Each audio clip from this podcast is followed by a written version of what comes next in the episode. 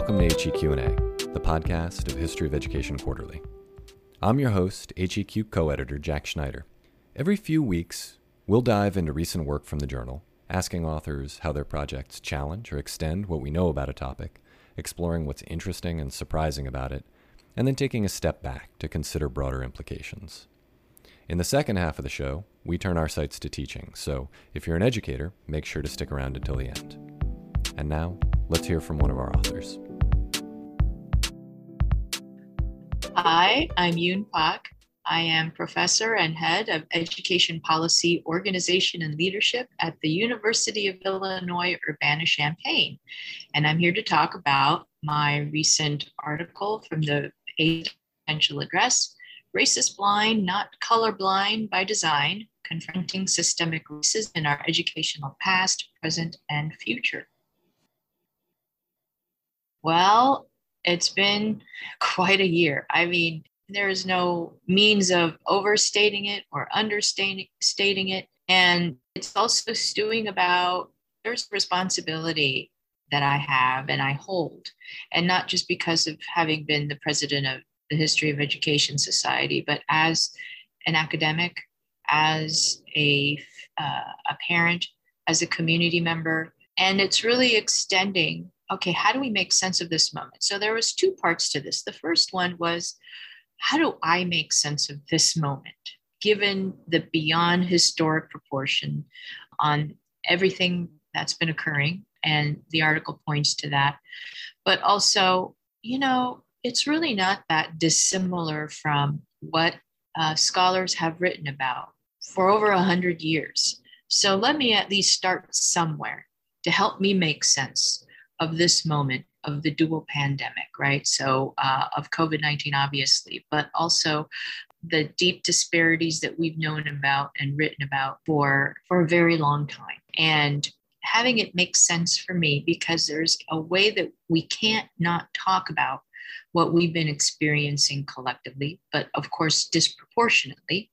And the second piece is well, it's not enough about, you know, how does it make sense for me? But what do we do in our roles as academics, as professors, as educators? Because that's what I've always found so so great about being in, a, in education is that what we do, what we write, what we teach, how we interact with everyday educators, it can have an impact in the classroom tomorrow because it's something that educators can just a change of behavior towards towards their students however old that they are can have such an immediate impact so those were the main driving points for writing writing the address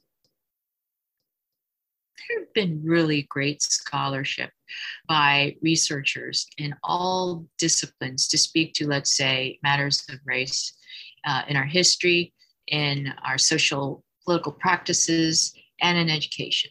So that's without a doubt. I think that what I do is really make more explicit those things that need to be made more explicit and made more clear. So I kind of see my role as being that person telling the emperor, you don't have any clothes on, go put some pants on, right? So it's in a sense a call for us to say, you know, we we've done really great work, but collectively, and this is self included, we need to do a little better, right? But doing a little better also means there are some action items that need to take place and that it's okay to be an advocate for many years, there's been this notion that as a researcher, we, we stay detached.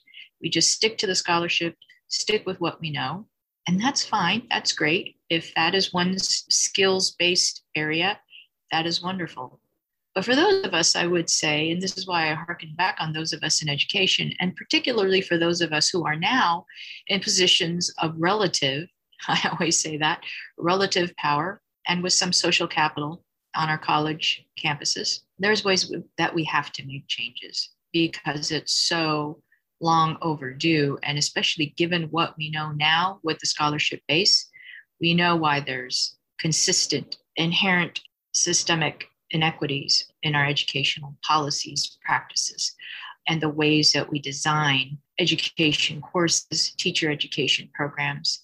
And that's how that framing around the way we've designed our educational institutions and systems by actively being racist blind.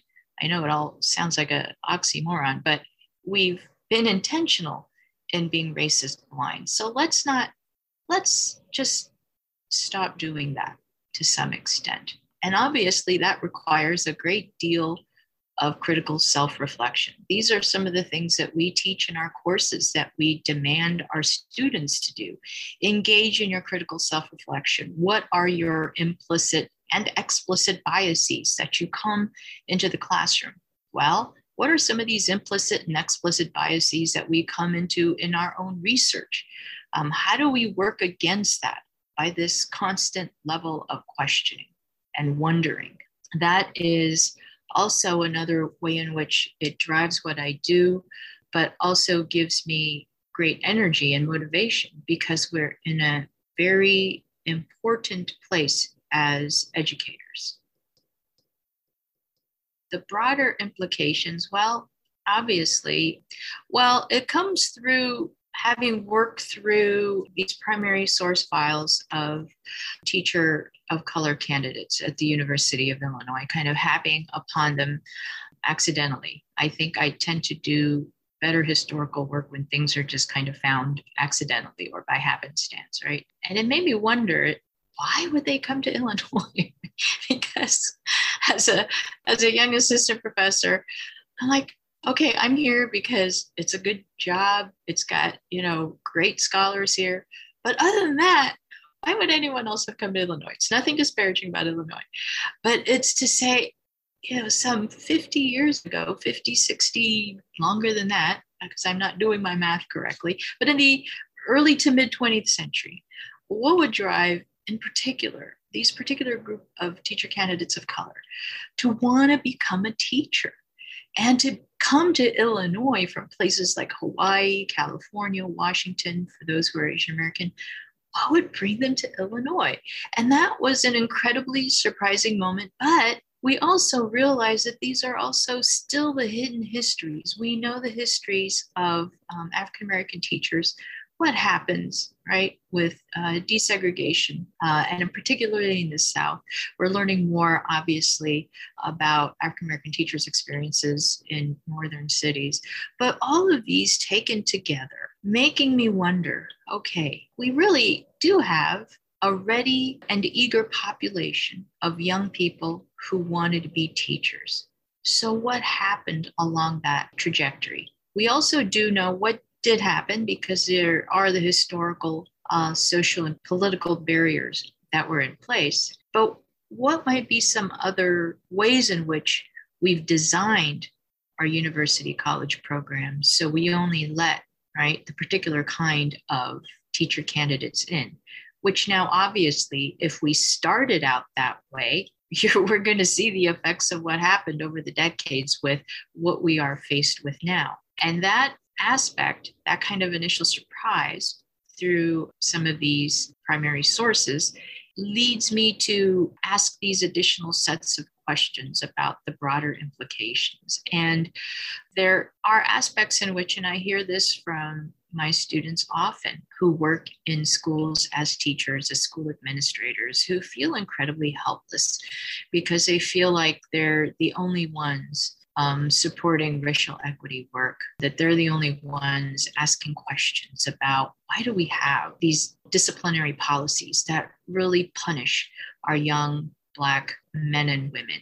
Why do we do that, right? So I also did it for the students who I've worked with over the years who felt so incredibly isolated and alone and trying to figure out how do I even do this do this work in a place that is so incredibly resistant to even me asking these questions? We have to do something. And you can tell I'm getting a little emotional just talking about it because that's what I feel is the impact of our work. We have to do something in this moment The second half of the show is dedicated to thinking about teaching. We ask authors to put on their guest lecturer hats and take students into the weeds. What should they pay attention to, methodologically speaking? What else should they be reading if they want to take a deep dive into the historiography? And where are there opportunities for further research? I really didn't have a way of writing about this right away. So I realized that this, I mean, unfortunately, the reality of where we are, because of the time that it would take, just even how do I write about sources that weren't meant to be found, right? So, one, that's a huge methodological obstacle because typically they are the sources that we use for historical research are found in publicly available archives or you know maybe family collections where they've provided approval newspaper articles for example. So there are those traditional ways of doing historical research.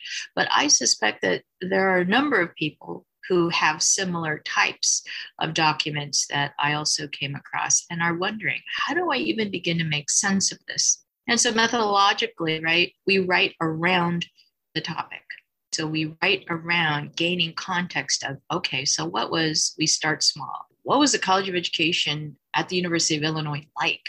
Of course, it's largely uh, administrative focused, and even the institutional histories of the University of Illinois or other surrounding universities in what we now call the Big Ten would have more of the institutional scopes with then kind of these anecdotal narratives about the institutional leaders.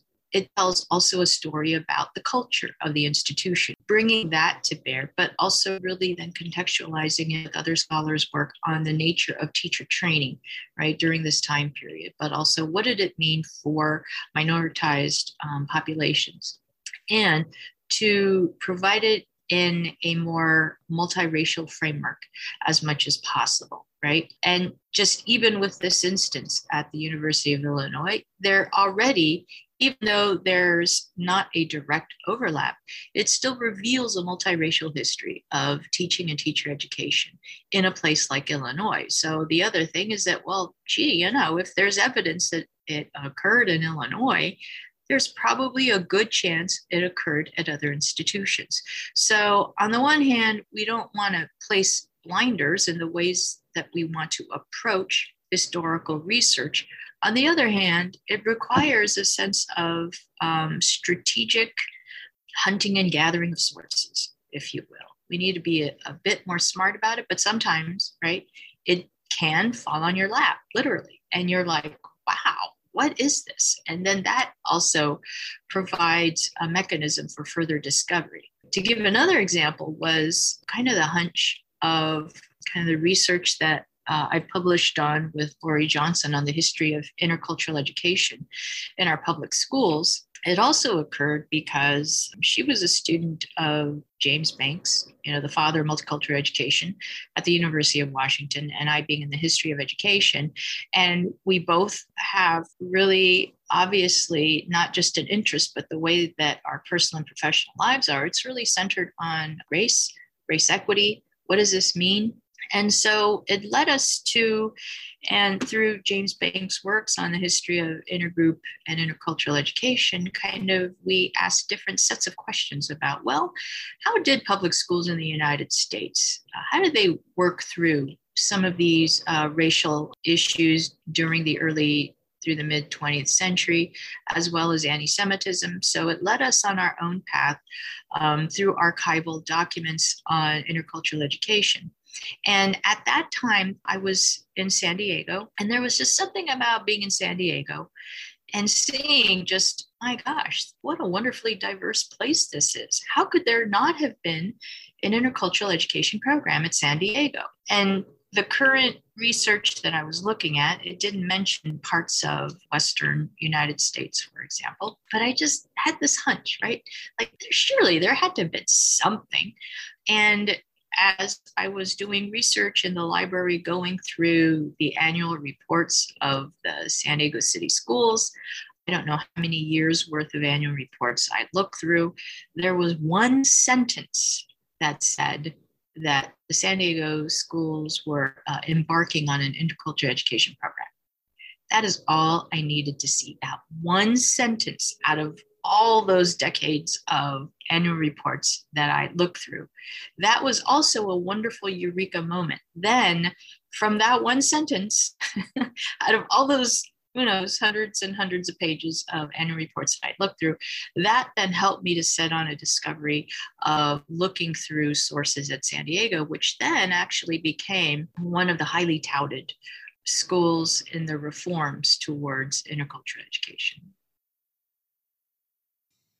First and foremost, you have to know the craft, right? So there's nothing more exciting to see and witness um, when anyone who is such um, skilled at their craft to talk with such passion about the his and it could even be woodworking frankly i really i really get excited to see other people's passion about their craft and way that explain it because they understand the history of that craft so it means first and foremost even if students are in history of education or in another area, know deeply your craft, which also means the genealogy of the scholarship that has brought uh, this field where it's at. Now, I would always say you're not always going to like what you read in that genealogical knowledge gathering part of it, but you got to know it, right? Because if you're going to call yourself a historian of education or call yourself um, another, you know, uh, an educational psychologist uh, at, at some point, you got to know you got to know the history behind that history, and uh, be able to explain that and the knowledge base that will come through. At the same time, however, it also re- requires us, especially in education, to read widely across education, educational research, because that is what's going to help make sense of maybe contemporary studies. And you realize, hey, wait a minute, you know, this kind of sounds very similar to what I read, uh, what occurred in 1965, for example. So it allows us to make those immediate connections that contemporary um, educational researchers might not readily do in their research. So that's also part of our job is not only to do that original research, which is very important through uh, solid historical methods, but also to draw from the other fields and disciplines that comprise education research to say, well, you know, here's how we can think differently about the achievement gap, for example, which of course now it's really about the opportunity gap. So it's also bringing in those um, those elements. At the same time, it's also doing the different kind of reading that helps us be more sane. I'll put it that way. So, for a long time, the way as a graduate student, I like to read fiction at night because reading fiction, for me at least, it helped me imagine different possibilities, not just about, hmm, how do I think about this research in a different way? That kind of extends to what I'm reading right now, but also gets me excited to reshape and reformulate what I thought I knew in teaching, for example. In other ways, it's just pure fun to read good fiction and to escape from one's current reality that you want that form of escape. So the bottom line is read, read extensively, deeply, and widely. I would say where is there not the opportunity to research further? Because nowadays it's available everywhere at our disposable at our fingertips which is really great. I really appreciate the development of digitized archives and documents to help us make sense of this. Sometimes it is a bit overwhelming because at least uh, as i say back in my day we actually had to go to the libraries or go to an archive. And then if we couldn't find additional sources, we say, you know, I tried. We couldn't find the additional sources. Um, but now that with so much information at our disposal, it really then becomes a different kind of skill development in our work that says, okay, given just the mountains and mountains of data that I have before me. How do I then work to distill it in a way that A, first and foremost, it's factual, reliable evidence, um, but secondly, in a way that um, I can synthesize it and make it cohere and still focused on uh, research that I want to do. To learn more, check out History of Education Quarterly online. The journal is published by Cambridge University Press, and it's carried by most academic libraries. You should also be sure to follow HEQ's Twitter handle, at HistEdQuarterly, which regularly sends out free, read only versions of articles, and the show's Twitter handle, at HEQ and A. And don't forget, subscribe to the show so you don't miss forthcoming episodes. We're available on iTunes, Stitcher, and wherever you get your podcasts. HEQ&A is produced at the University of Massachusetts Lowell. Our producer is Jennifer Berkshire, and our theme music is by Ryan Shaw. I'm Jack Schneider. Thanks for joining us.